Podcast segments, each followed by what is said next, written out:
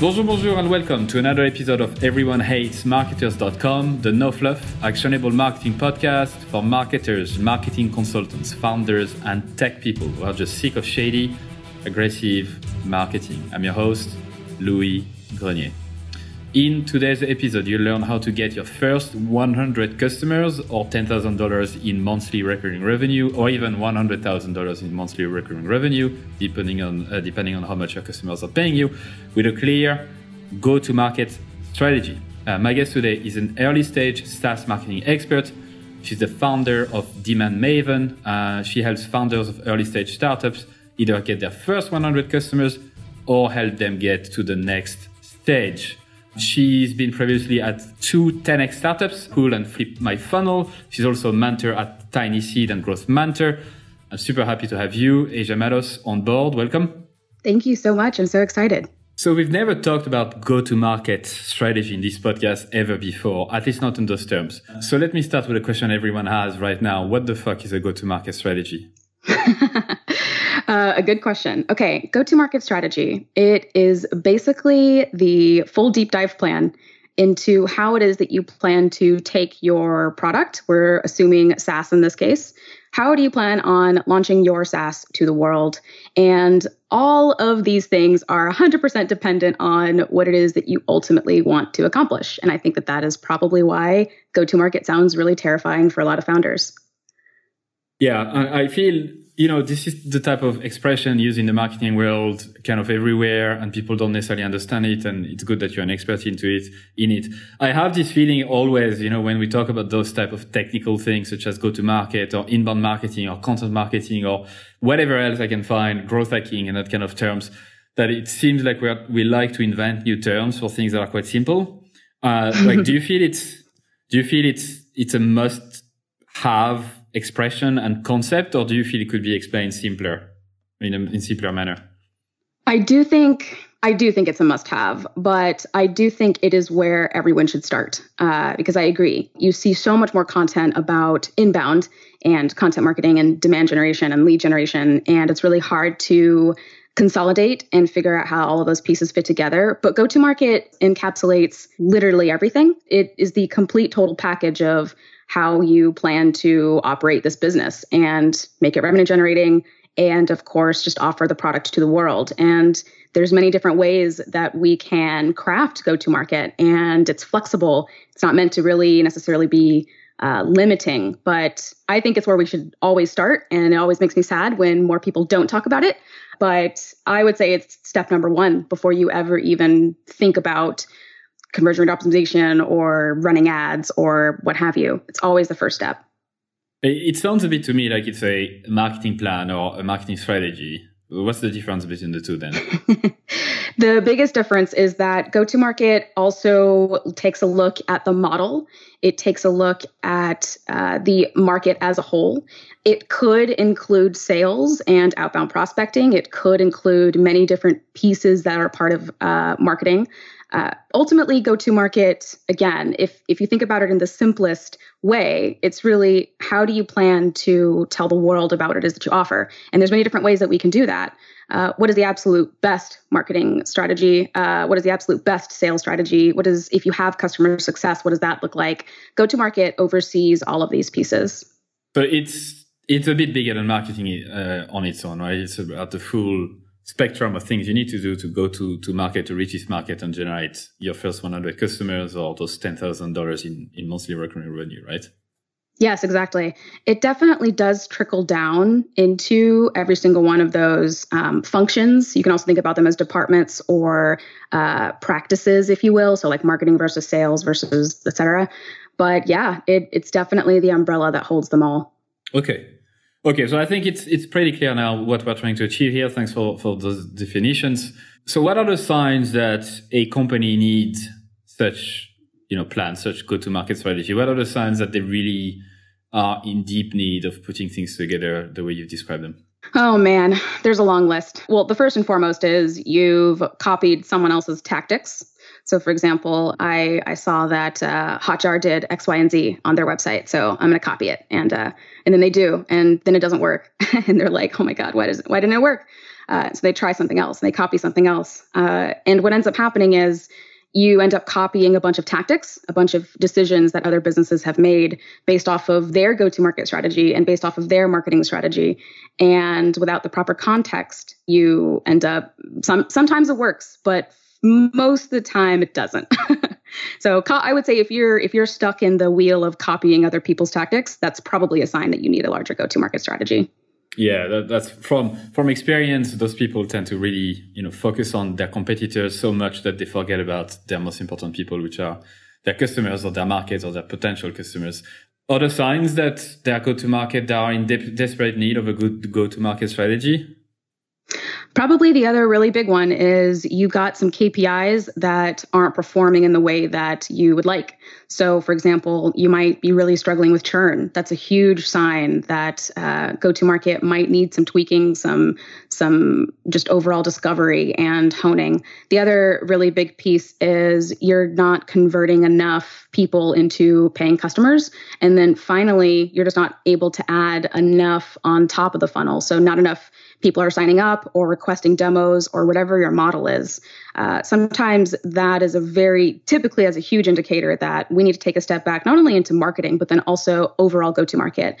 What are we ultimately offering to who? How are we doing that? And what channels do we expect to either be the number one driver of those things or what business development activities do we need to be looking at? Those are all part of the ultimate go to market strategy.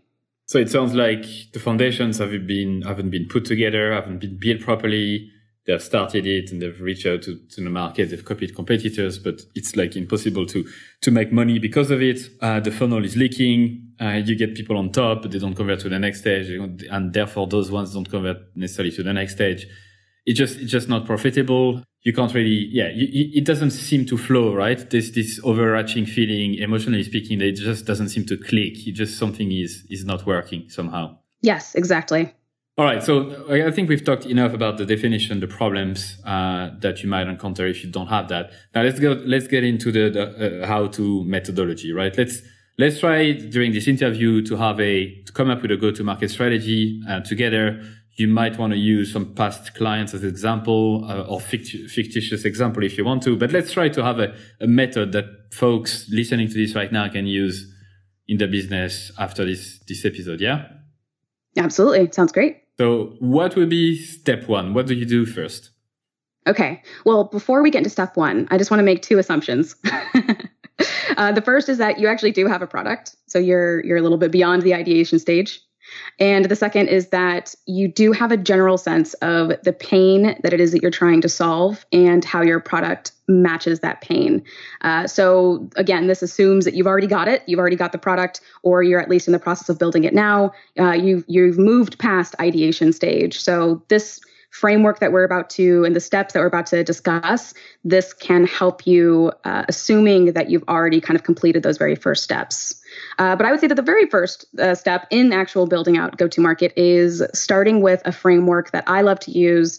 And it is uh, it is not mine, but it is by Brian Balfour, and he talks a lot about it's not just product market fit anymore. Now it's product market model channel. So we've got these four quadrants. So if you can imagine, there, yes, a lot of us do start with product market fit first, especially if we're early stage and we're getting to that first 100 or 10K in MRR. But after that, we do also have to consider model and channel. Okay. So let me take a step back a bit. Uh, first, um, as you said, first we, we need to assume you have a product. We need to assume uh, that you have the problems, you understand the pain points of, of, of potential the market.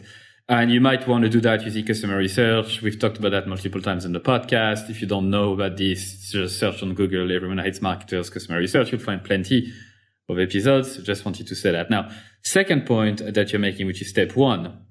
Um, so let's define just briefly what product market fit stands for. Yes. So product market fit is is the uh, it is the marriage, if you will, of the product that it is that you're offering and the market, the people who are ultimately going to use this, pay for it, because we're assuming that uh, you're you're for profit. So product market fit is the perfect blend of you have found a market who it has a pain, your product solves that pain. And this is probably one of the most challenging parts about starting, um, having any startup really, and uh, especially in SaaS. But we find that once you start to understand product market fit, even if you don't 100% have it, the uh, there's other layers that that really speak to those two things. Model meaning what is the uh, how how do people purchase and buy this product um, so this could be free trial this could be freemium this could be um, more of like a demo uh, not so much self-service but um, people have to talk to a salesperson in order to get access to the product and then, of course, there's channel. So, how do we plan on reaching this market? How do we put the right message? How do we promote this product? What are those channels? Now, channel is a very interesting word because it could literally mean digital marketing channel. So, for example, um, most people immediately think of ads or social media because it's the most uh, visible, I would say. But channel could also mean partnerships. It could also mean um, having uh, or conferences, trade shows. Um, it channel is actually a very big word, and I think that a lot of a lot when we see channel, we immediately limit it. But yes, so that is how I would define PMF or product market fit. PMF, as we call it in the in the marketing uh, marketing world. Yeah, thanks so much. Really, really clear explanation. So, product market fit is you can measure it somewhat with the uh, with the number of people who say that they would uh, absolutely miss your product if they couldn't use it again. Uh, I think it's that comes from um, uh, the guy behind growth hacking uh, methodology. I'm not going to forget his name. Do you remember him? Sean Ellis. Sean Ellis, exactly. and then yeah, you have the model market fit and, and the channel market fit, right? Mm-hmm. So for model, uh, let me ma- making sure I understand properly. I remember this chart I've seen a few times, uh, which is the number, uh, the amount per month someone is willing to pay and kind of the model that follows. So it seems like the model is highly linked to the price the pricing structure you have in place, right? So the more low touch you are, which is like the more, the more uh, you basically have a freemium model. So the more you can use the product for free and then upgrade, the, the less expensive it's going to be because you're going to have access to resource material, but not necessarily to, to salespeople or customer success people. And then the more the price goes up, the more likely it is to be high touch, meaning like salespeople, customer success, heavy, you know, heavy lifting in terms of integration, bespoke work and that kind of stuff. Am I understanding that properly? Yes, exactly. Okay. And then channel, yeah, as you said, usually people think social media or email marketing, but it's much bigger than that, right? It could be business development. It could be going at events or sponsoring events, right? And that's important. Why is it important? So why is it important first to have a model market fit? Why can't you just pick any model for any type of market and just pick the one you prefer? Well, because if you're not offering the right kind of model, for example, not the right price, or maybe not the right kind of way that people purchase the product, maybe you're selling credits, maybe you're offering a free trial, and from there you pay per seat or what have you if you're not offering the right thing, it's very likely that your model, or excuse me, your market doesn't actually ever convert into paying customers, which is the ultimate goal. So if you botch the model, so to speak, you could end up with an amazing market and an amazing product, and the product market fits there, but people aren't buying it, which is obviously the ultimate goal. So that is why it's really it's it is best to be as customer driven when it comes to the model, but I find it iterates quite a bit over the lifespan of a business, which is very common, but it, it definitely should be driven by the market, if at all possible. Okay. And channel market fit then, why is, why is it important to have a good fit between those two things? It might sound really obvious, but if you know that you have a market, but you haven't figured out how to actually tap that market, that's what the channel does. It's a, it's a bridge. So it's a bridge between you, your product, and of course the market. So if you don't have uh, the right fit there, typically we see um, when businesses don't have the right fit here, they're spending a bunch of money on ads. Um, it's not working, and I'm putting that in finger quotes because um, obviously, like you can't see me, but uh, it's not it's not converting into paying customers. It's not actually generating any revenue or generating any high quality leads or what have you.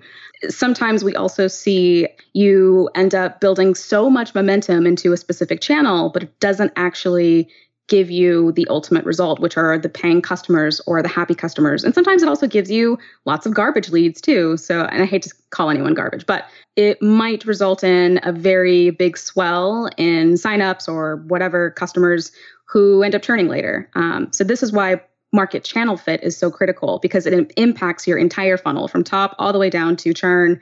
And if this isn't if this isn't figured out uh, early enough, it could be that you have this amazing, great product, amazing, and there are people out there who could use it, but you haven't really figured out how to reach those people.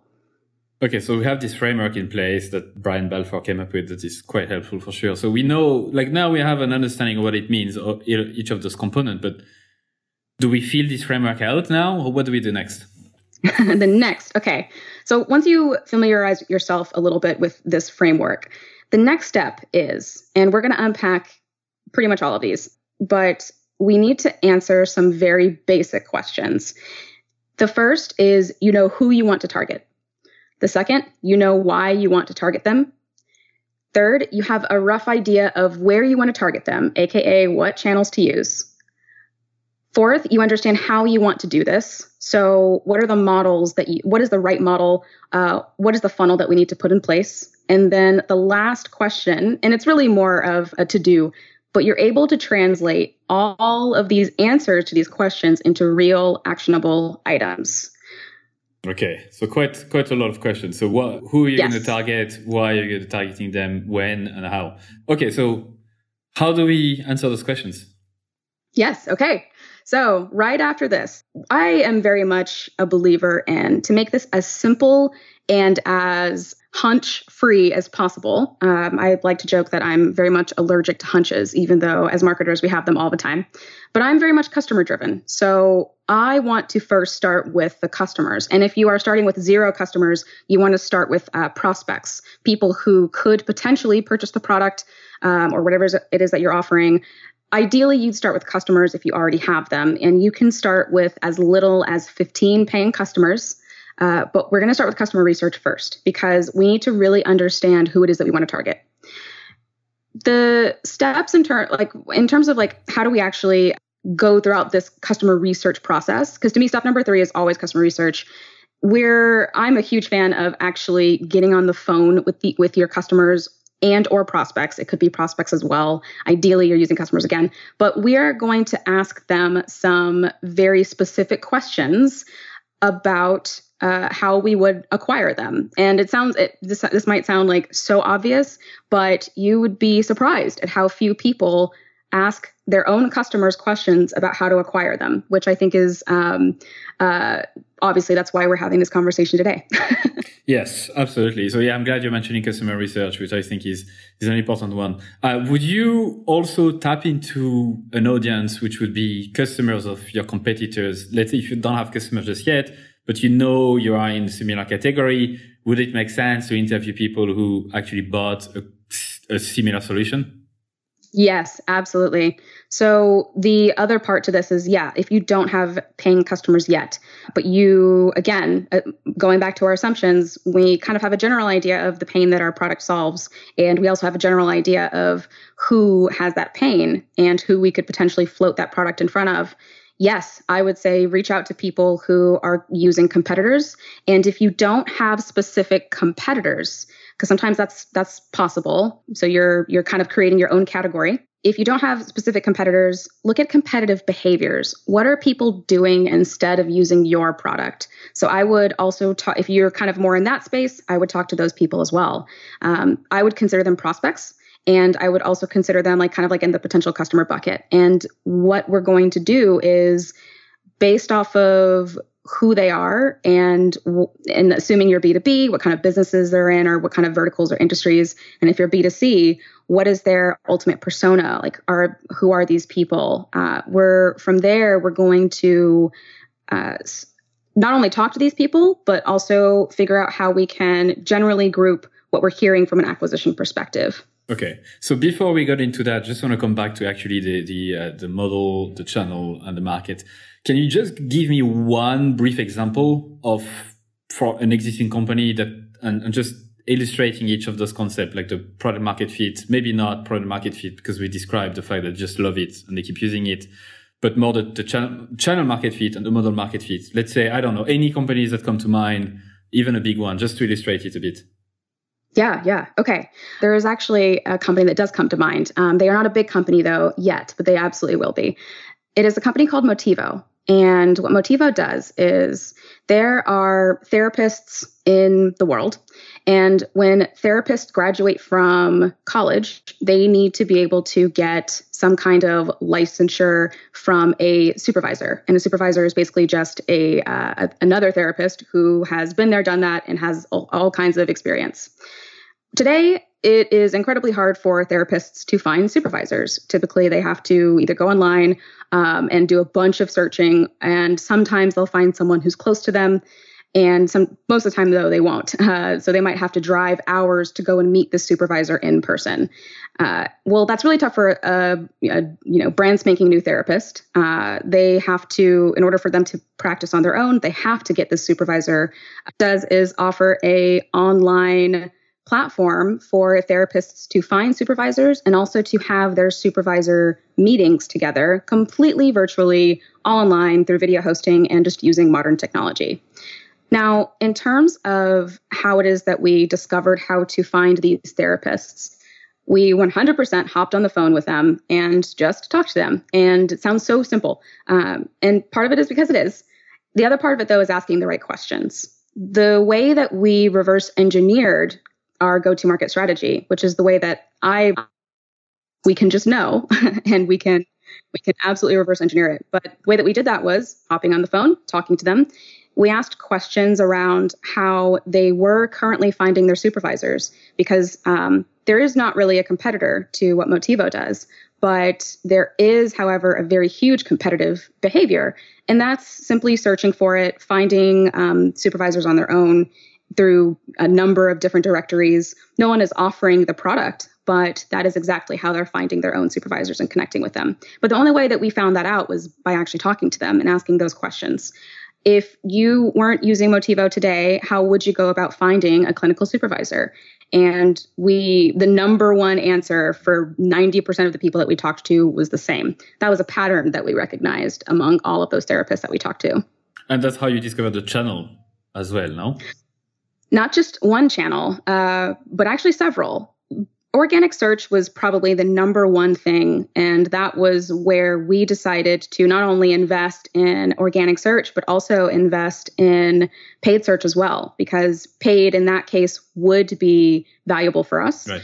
And as we over time were spinning up organic search, we or SEO, um, we would actually be able to, in many ways, kind of kill two birds with one stone. Be able to spin up enough demand immediately, and then of course over time uh, reduce the cost that it would take to acquire those leads. It ended up being extremely successful. I'm very proud to say that they were able to triple their MRR in a very short amount of time, which was very cool. Ton of fun. Yeah. nice one. So going back to the questions then. So what are the yeah. questions you must ask those customers? There's definitely a few that are my absolute favorites that I try to ask pretty much every single time. But the first and foremost is uh, if you weren't using X, or um, that could be your product or, the, or a competitor, how what would you be doing instead? And the next question I would ask is pretty much always some form of when you want to learn more about your either your role or your industry, assuming you're B2B, could also be a skill set or something related to your product. But if you want to go and learn more about X, where would you go? How would and and and who? Is there anyone in particular who influences that for you? You're going to get a number of associations. Some people will say, some people will say channels. Others will tell you all about blogs that they read or all kinds of different like content ideas, of course. But this also gives me a sense of who influences the ultimate customer and what influences the ultimate customer. Um, this could be literally people, like you know, well-known names in that particular industry or vertical. Uh, could also be like mommy bloggers or whoever it is that you're going after. But that question is pretty critical for unpacking some of those acquisition channels that you might not be thinking of. And then the other, there's a third question that I always, always, always try to ask, uh, but it's what would have prevented you from signing up today? Uh, now, this, of course, assumes that you obviously have a website or some kind of product or something. But that question is also very interesting because it gives you a sense of psychologically speaking, what would have prevented someone from signing up? And you'll hear all kinds of responses to that as well. Everything from the website was buggy to uh, I'm scared because I don't really know how much it's going to cost, or you know some other risk that you might not have known otherwise.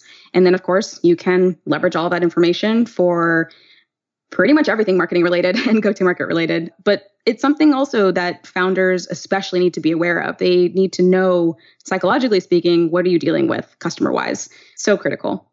Nice. So, first question: uh, If you couldn't do the, if you couldn't use this product, what would you do instead? Where where do you go to learn about the main like topic, or where do you, if if you're talking to a marketer, where do you go to learn about marketing? Then finally, what if anything is uh, would have stopped you from buying from us or signing up or something like that? Yeah. Exactly. So uh, one thing I would say uh, on those questions from experience, what seems to happen a bit is like asking questions about the future. Sometimes you get some a bit of a bullshit answer. Um, people like to make themselves they make themselves seem quite smart and say, "Oh, I would learn and I go to conversionxl.com or I would go at conferences." But if you ask them in the past and say, "Okay, in the last three months, where did you actually go to learn?" and maybe show me your not as far as show me your browser history, but just really think back like where did you learn? So have you tried i'm curious have you have you tried the two the two approaches? Do you find there is a lot of bullshit answer from future uh, worded questions or do you feel it's quite accurate? Yes that's a that's an excellent uh, point. I in my personal experience i haven't had a whole lot of i guess like bullshit answers but i i have gotten very vague answers and i think that that's something to to if you can um, try to listen for. So if you find yourself asking the question like what does that mean? Uh, some one of the best follow-ups is tell me more about that. I will say in terms of adding like a time layer yes if you can add the caveat of in the last three months how did you actually um, you know do this? Like what were some very real examples? Uh, because i agree with you. I think a lot of people do like to think that like oh yeah i totally use this resource all the time but yes i think a, a some kind of timestamp if you will definitely helps sometimes i also like to even before asking that question, go through the process. Um, talk to me how about how you did do this, um, and that way it's much more fact based and truth based and very real, and not um, what if scenarios. But yes, I completely agree. Avoiding those is ideally best. But then, if anything does sound vague, I never hesitate to follow up with like a "Tell me more about that" or "Help me understand." That I find I get some pretty good answers and much more specific detail that I wouldn't have gotten otherwise. Yeah, and that, that's that's what is really important here. Is even though you have those three questions as a as a kind of a milestone question you want to ask, it's not an interview per se. It that needs to be a conversation. So it's okay to ask and tell me more and why is that and dive into a specific topic if they want to talk about it, right? You, you want to have a normal conversation. You don't want to feel like, okay, question number one, and then they finish. And then question number two, and then question number three. It sounds boring and people feel like they're being interviewed. They're not being super truthful. So remove the script a bit and just try to keep it a bit more chill, I would say, uh, for lack of a better word. So, okay. So you said how many customers you need to interview for to, to have good insights? I always say at least seven. If you have hundreds of customers, then it does get a little bit more complex where at that point we're looking at specific segments of people if at all possible so maybe you are looking at a specific industry or vertical it could also be a very specific type of plan uh, maybe you have a few different pricing models uh, going back to model maybe you have a few different models on the product and you want to look at a very specific plan that you're offering um, you could also segment that way it does ultimately depend on what it is we're trying to solve but i would say if you get at least seven interviews no matter what the segment uh, that is usually enough to start seeing patterns. And that's really the most important thing. You want to see patterns and you also want to see outliers. Now, there is no limit to customer research. In fact, I recommend that, especially marketers, and um, if founders can, also founders, but especially marketers, they should be doing this almost constantly because as your business grows, your product market fit does change. And that is kind of where um, continuing the practice of customer research, it just helps you for, I mean, like, in terms of like phrases, like just not fall behind. Mm. You know, if you want to continue to make an impact, uh, that customer research, because your customers will change over time as you grow. Um, so it's it's important to just make sure that you always keep a finger on it. But if you can, if you're very early, and even if you have just a few paying customers, that's usually enough to at least get started. And as you get more people into the funnel and as you get more paying customers, um, you get much more clarity and insight on that who. But ultimately, to start, again, we're really just looking for, for the patterns to begin. Okay, so we, we've interviewed those seven plus customers. We asked them those questions. We are fairly clear about the depth at which they went through. We, we know that there is enough meat around the bone to, to work with. How do we, is the next step to identify patterns? Is that the next step? In a way, yes. Uh, so typically from here, uh, and again, we're I'm I'm referencing back to those basic questions that we need to answer. Assuming that we've done enough customer interviews and that customer research and that development, we should be able to answer a few of those questions in terms of who, in terms of where, um, and also why. So why should why do these people care? Why should they care? What is the pain like that they actually have, and what does our product ultimately do to solve that? But the next few steps um, or questions to answer are really around the how and the being able to translate them into real actionable steps. So uh, the next step, if you will, after customer research is what I call success gaps. Now, every great strategy, every great strategy, it always has a very one keen understanding of the actual problem, but two, it understands what is the success gap, what is the chasm to cross in order for you to achieve success.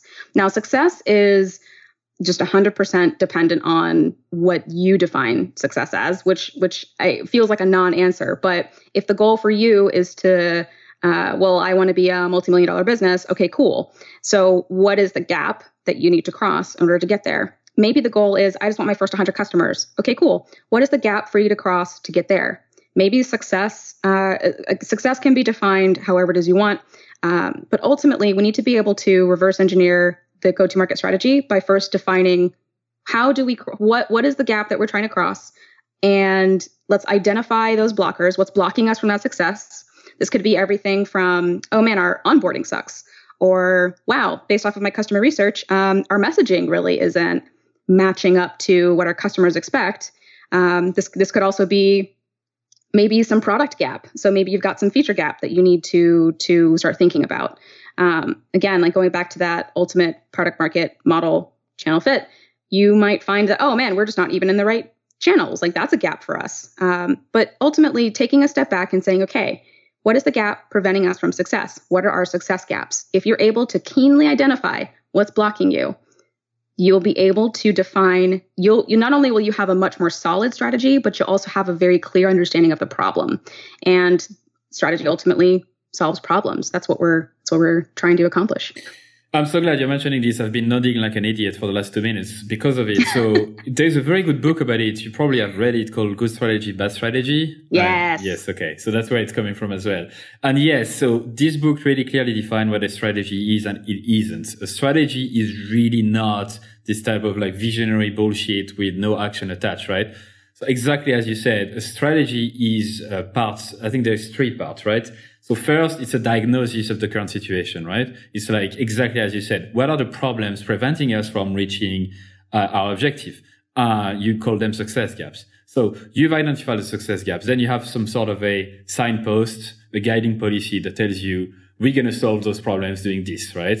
And what is implied in this is that you also mention what you're not going to do, right? This is as mm-hmm. important as what you're going to do. And then finally, in an action plan to solve those gaps, right? So I really much love this, this way of talking about what a strategy is because I see, like, I see so many people using the word strategy that means completely different stuff. But when you do it this way, it's really about solving those problems one, one by one.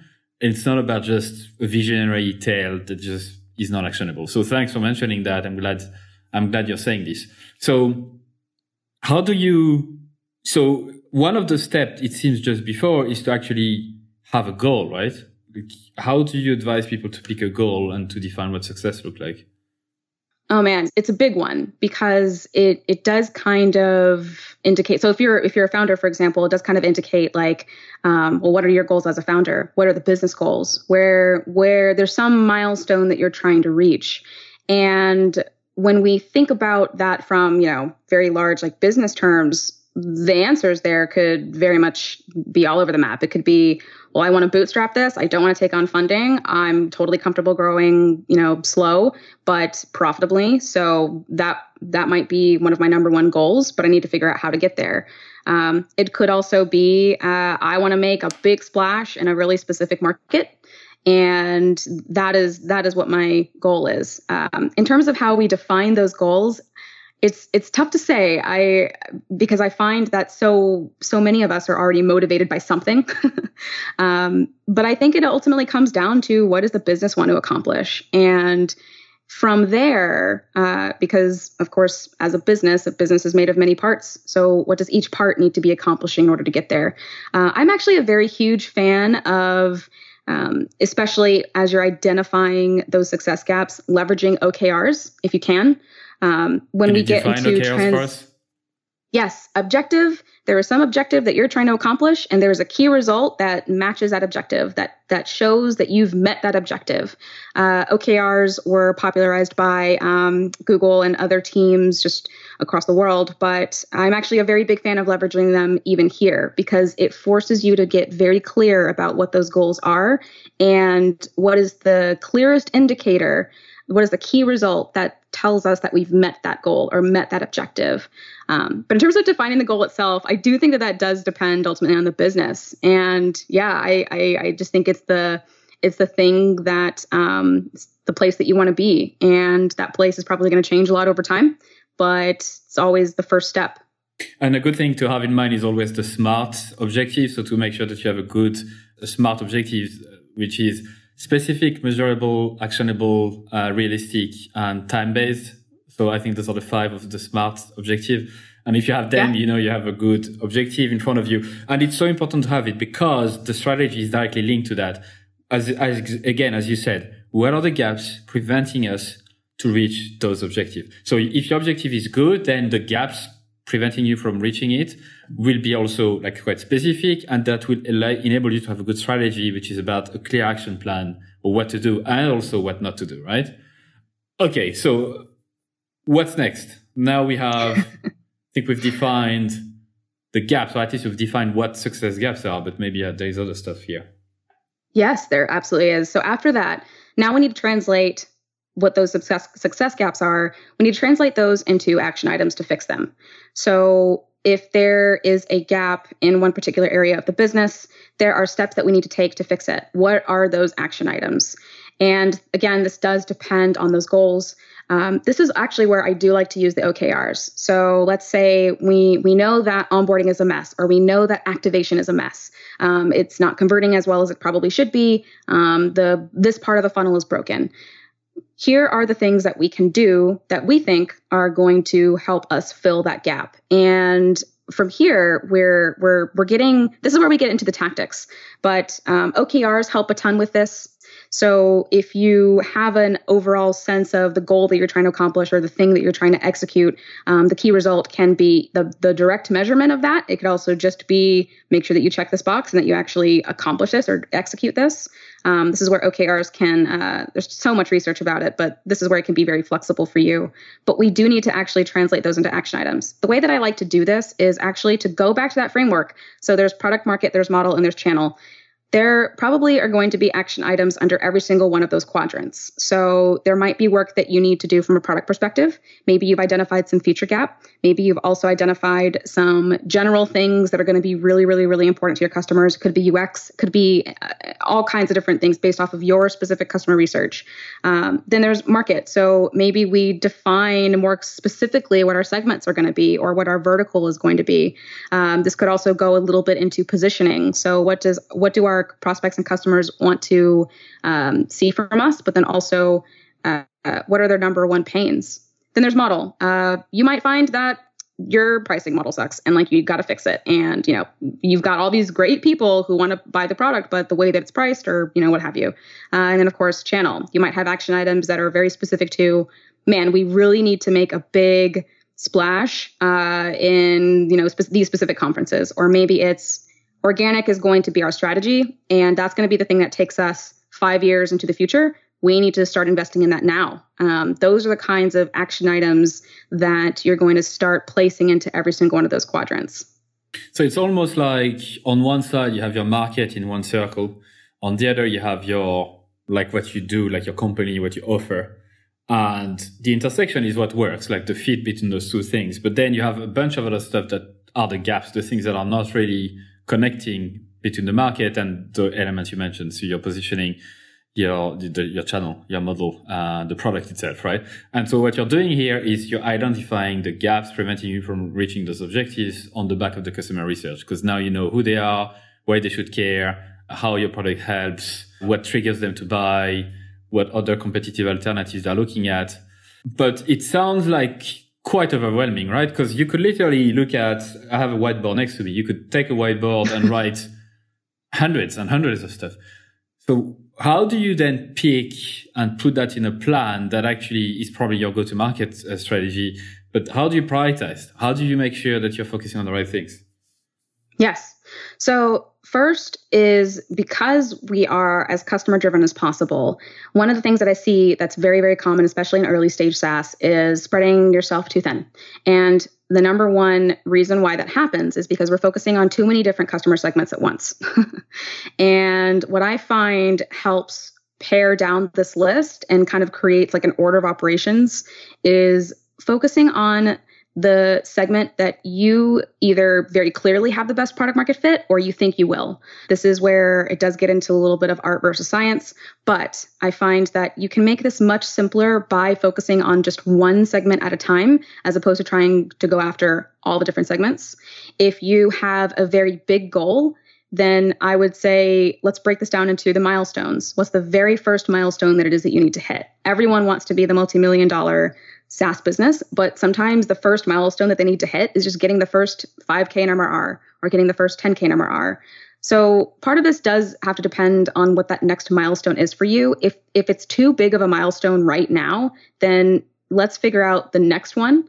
Uh, but then after that, nine times out of 10, you might just be focusing on way too many segments and verticals at once. So I would always say, let's go back to that customer research because if you have too many verticals that you're trying to go after, um, and you don't have the resources or the team, that's going to make that very, very challenging for you to execute. But the last thing is what you're going to find is as you start filling out this list of action items and things that you can execute on, you're undoubtedly going to see some things that are at odds with each other. Um, there's naturally going to be a little bit of conflict when you start thinking about that that list of things you need to do. The way that I prioritize it is 100% based off of what that order of operations is. So, for example, it doesn't really make sense to build up the top of the funnel when the bottom of the funnel isn't converting as well as it should be. It just means it's going to get more expensive to acquire more people. Um, so there there is a little bit of some of these things have to come first because just just because of the way that um, the business works and just because of the way that the market uh, finds your product or uh, engages with it in general. So there is going to be a little bit of that order. Some of it, though, can be executed at any time. And it's really just a matter of do you have the resources now or not? And from there, you're able to very clearly prioritize. But I would say definitely focusing on one segment at a time. That's going to make that much more, e- much easier. And then I think the other thing too is let's really get very clear on what the ultimate goal is and if these action items really truly help us get there. I have a, a hunch that you will agree with me on this, but I'm not 100% sure. The reason why it's written on your website, but wanted to, to check with you. Um, when we talk about customer segments, my personal view is that we should not only talk about demographics, which are like which industry they are, what are their role. There's one thing that people tend to forget a lot, especially in marketing, is the psychographic element, right? What are the belief? What do they believe that most people don't? What are the things that they have in common? Not necessarily from their demographic standpoint, but what do they have in common from what they believe? And usually that leads to some much, much better messaging, much better, like it clicks better when you talk about it from a psychographic standpoint instead of demographic. So what are your views on this? I 100% agree. I actually call it targeting the mindset. So some products are very clearly targeting a specific kind of either person or business and that's and that's kind of inherent or specific to the product itself. So for example, Motivo was the example I gave in earlier. It's pretty obvious who the customers are going to be. They're not going to not be therapists. They're going to have to be therapists and specifically in the United States. Um, and even more specifically in very specific states in the US. Uh, that's a very um, it's a very clear segment and e- we can actually get even deeper into that and into the weeds of what that looks like. Um, but sometimes you're targeting a mindset. And that scares a lot of people because it does mean that you have to actually understand the psychology of those people. But when you target a mindset, you're they could look on paper like really anyone. Um, they could be from many different kinds of businesses but based off of their values. Their values are typically what unites them and their buying decisions and the way that they go about finding certain people or finding certain products or solutions to their pain that could also unite them. So that is another way to yes 100% depend, uh, define a segment. And i think that this is where a lot of people do get very scared because they feel like well, there's all kinds of different segments I could go after. I always like to bring it back to let's let's make sure that we're focused on who do we know are going to be the best paying fit customer or best fit paying customers or who do we think are likely to be the absolute best paying customer. Um, those are that that again that customer driven approach. Um, if we have data on this great that we can use to validate this awesome. Uh, if we don't have data on this then that's where that customer research and that development and that discovery does help so much. Um, but ultimately at the end of the day if if assuming that you're um, looking at building that profitability into the business, we have to focus on the customers that are probably already paying or are going are likely to be the best fit paying. That helps us all also stay focused. Yeah, I, I there's a good book on, on psychographics, not only on psychographics, but Seth Godin in the in his latest book, This is Marketing, talks about it quite a lot, and he says to start with psychographics instead of demographics, and very much agree with that. So before we go further, like, is there in the questions we asked, right, it doesn't seem to be a specific question around the mindset. So how do you find it out? Yeah. Oftentimes whenever whenever we especially whenever I'm working with a particular SaaS or product, I will if we don't feel like we have a very clear understanding of of those like demographics or um, even a vertical or industry, which which is likely common. Um, it's not it's not uncommon at least what I'll also ask, I'll ask a lot of questions around behavior and also around value. So some of the questions could look like um, uh, I have a few that are just listed here, but what are they hoping that the product can help them accomplish? So what are they hoping that using this tool or the SaaS or whatever, what are they hoping it helps them with? Um, and did it meet that expectation? And if if it did, tell me more. And if it didn't, tell me why. Um, there's also questions that are related to ultimate value. Would you rather have X over X and why? Um, so sometimes, or excuse yeah, exactly. Uh, so sometimes there's like a, and this is especially interesting if you're if you're taking a look at like feature gaps or what have you. Um, like maybe you're missing something uh, in the product and you're trying to understand from a best fit paying customer what would they rather have and why. Um, but you can also you can also leverage this in acquisition. So you could say something like, um, "Would you rather go to a conference, or would you rather, you know, do this other thing instead?" And that can kind of help you prioritize a little bit, understanding why. Well, I like the people more. I like being around people more, or what have you. Um, so th- those are. Sometimes I do get into behavior and value. Um, I especially do if we find that the segments aren't very clearly vertical or industry and they're much more about the mindset.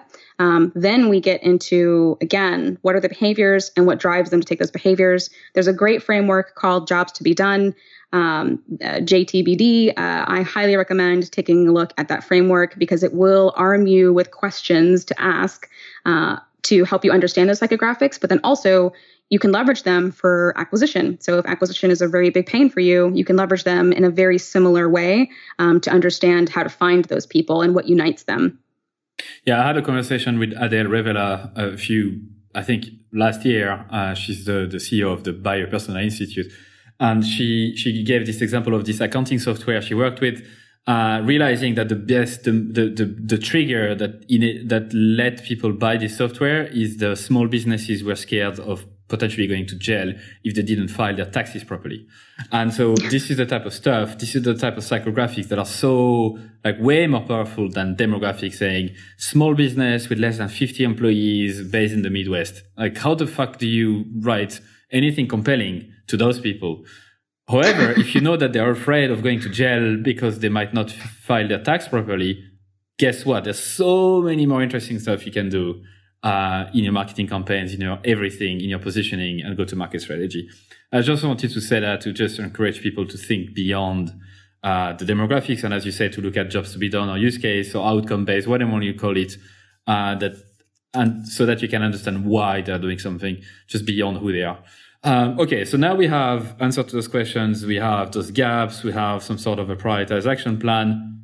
Is there anything left? The last step.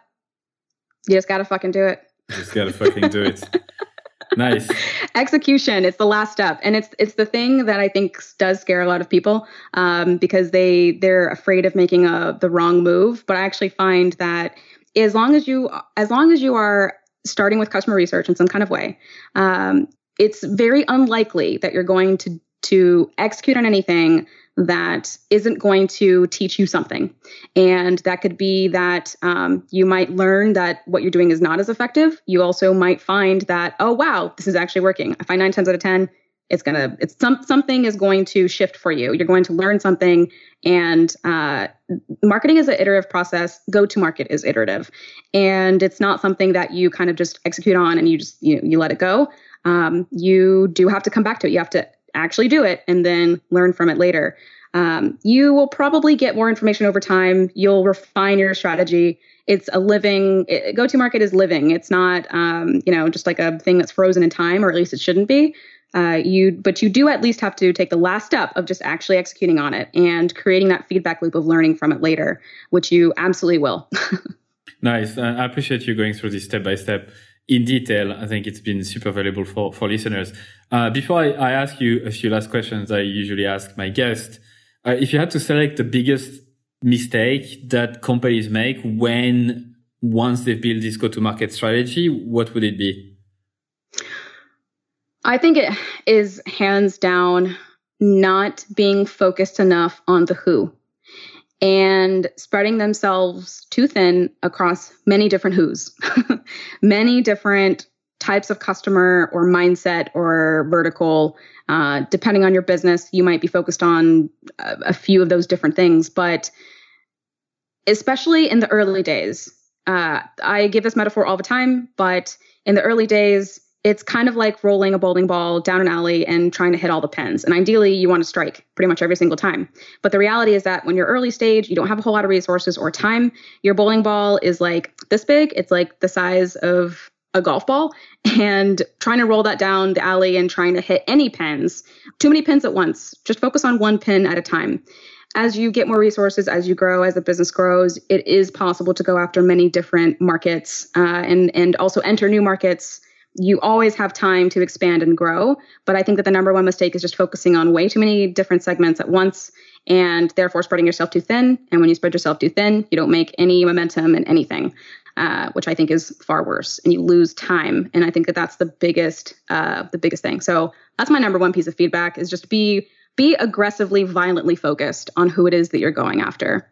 Yeah, um, to me, marketing is really not about choosing who to go after and what to do is really about choosing who not to go after and what not to do really. Because there's a mountain of possibilities right? You look at com- your competitors you interview customers you you get advice from others you get like feedback you get so many input that if you just actually try to output as many input as you get it's just going to be incredibly messy and you're going to fail. So you're going to have to take some as you said like aggressively focus and it's going to be painful but that's what is required to build a good business and actually reach those 100 first customer or $10,000 in MR or even $100,000 in monthly recurring revenue.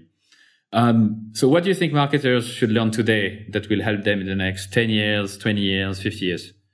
I actually think it's, and I could you not, like even before you mentioned Seth Godin, I actually do think it's a psychology game. I think a lot of people have this concept that marketing is just a push game, but I actually find it's really a psychological game. It's an understanding and an empathy game. And I I think that as long as you as long as you stay true to what that what that psychology is around solving some kind of either pain or what's in it for them, as long as you're able to very specifically identify and answer that question, marketing will always be a function that attracts the right people to to what it is that you're offering. And the thing that I always go back to is people don't buy products for no reason. And it's the marketer's job to understand what that reason is for your specific product. If you don't understand that, it's going to it's to be so hard for you to craft anything marketing wise and have it be effective. Um, I think that that's going to be the thing that stays true even 10, 20 years from now. As long as we're very crystal clear and curious enough to understand that psychology of why someone does something, why someone takes a specific action, that's going to be the thing I think that keeps marketers in their careers, honestly. Yep, completely agree. Maybe on the back of that, what are the top three resources you'd recommend listeners? Ooh, top three resources. I gotta, okay. Well, first is definitely forget the funnel. Claire Suellentrop and Gia, they are probably just hands down my favorite marketers. There's many others too, but their resource Forget the Funnel is I would just say every marketer needs to, whether they're in SaaS or not, every marketer needs to take a look at what they're producing. They're producing some amazing stuff.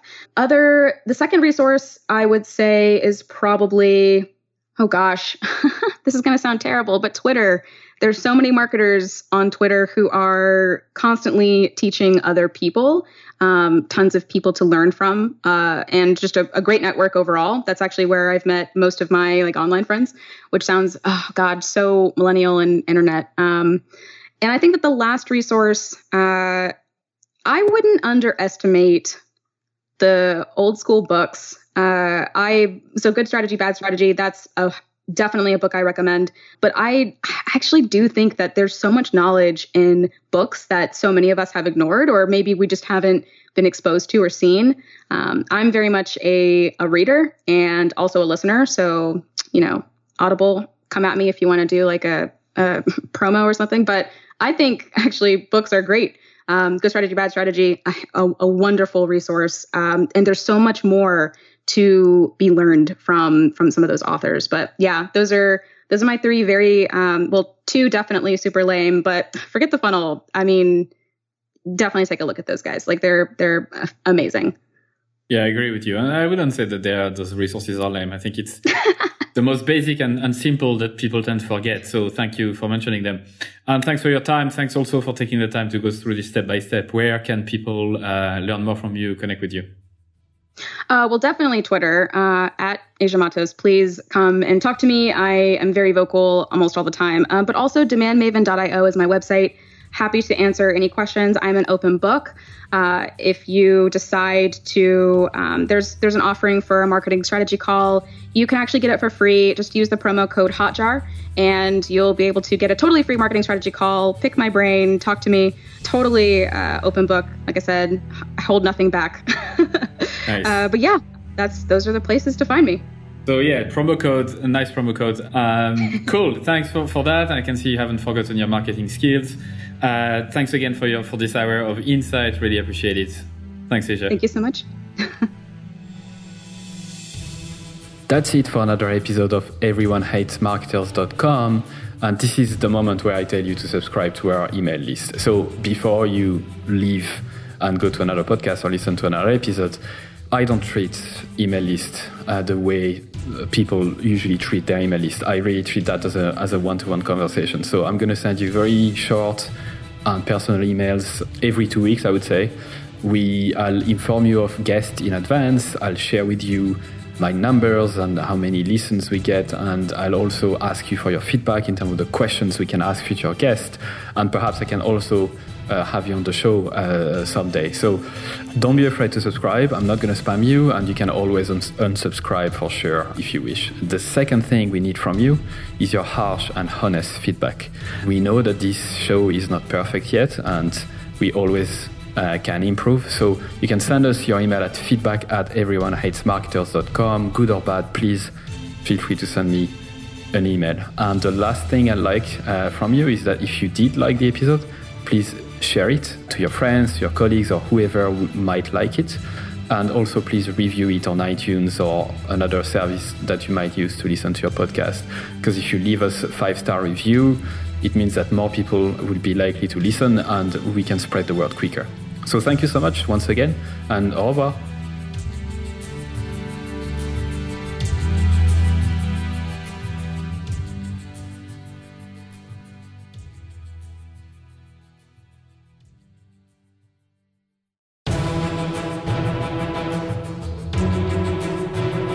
And that's it for another episode of EveryoneHatesMarketers.com. Thank you so much for listening. I'm super, super grateful. I'd love for you to consider subscribing to my daily newsletter, Monday to Friday, called Stand the Fuck Out Daily. I send very short, hopefully interesting, surprising, shocking, entertaining content to help you stand the fuck out. It's at everyonehatesmarketers.com. You can subscribe for free and obviously unsubscribe whenever you want. I'm just going to read a couple of emails that I got recently as a reply Juma said your content attacks the mind primarily, which is such a good thing because most of us are skilled at what we do, but we don't have the courage to do it our way. Mark, who just subscribed a couple uh, days before, said, This is my first issue of your newsletter. Love it. Glad I subscribed. Brianna said, I just realized this morning that my email habit is now to one, skim through the list, two, select all unread industry email except yours, three, delete and don't think twice, four, quickly skim yours. Amy said, also loving the new content that's coming from you. It feels really lovely. Candle said, I like your writing a lot. It really resonates. There's so much bullshit out there. It's good to touch the authentic. And Chloe said, Where is the I fucking love this email button? Brilliant. I hope you subscribe. You'll be joining more than 14,000 subscribers at this stage, which is crazy. It's the size of a small stadium. Anyway, thank you so much. See you on the other side.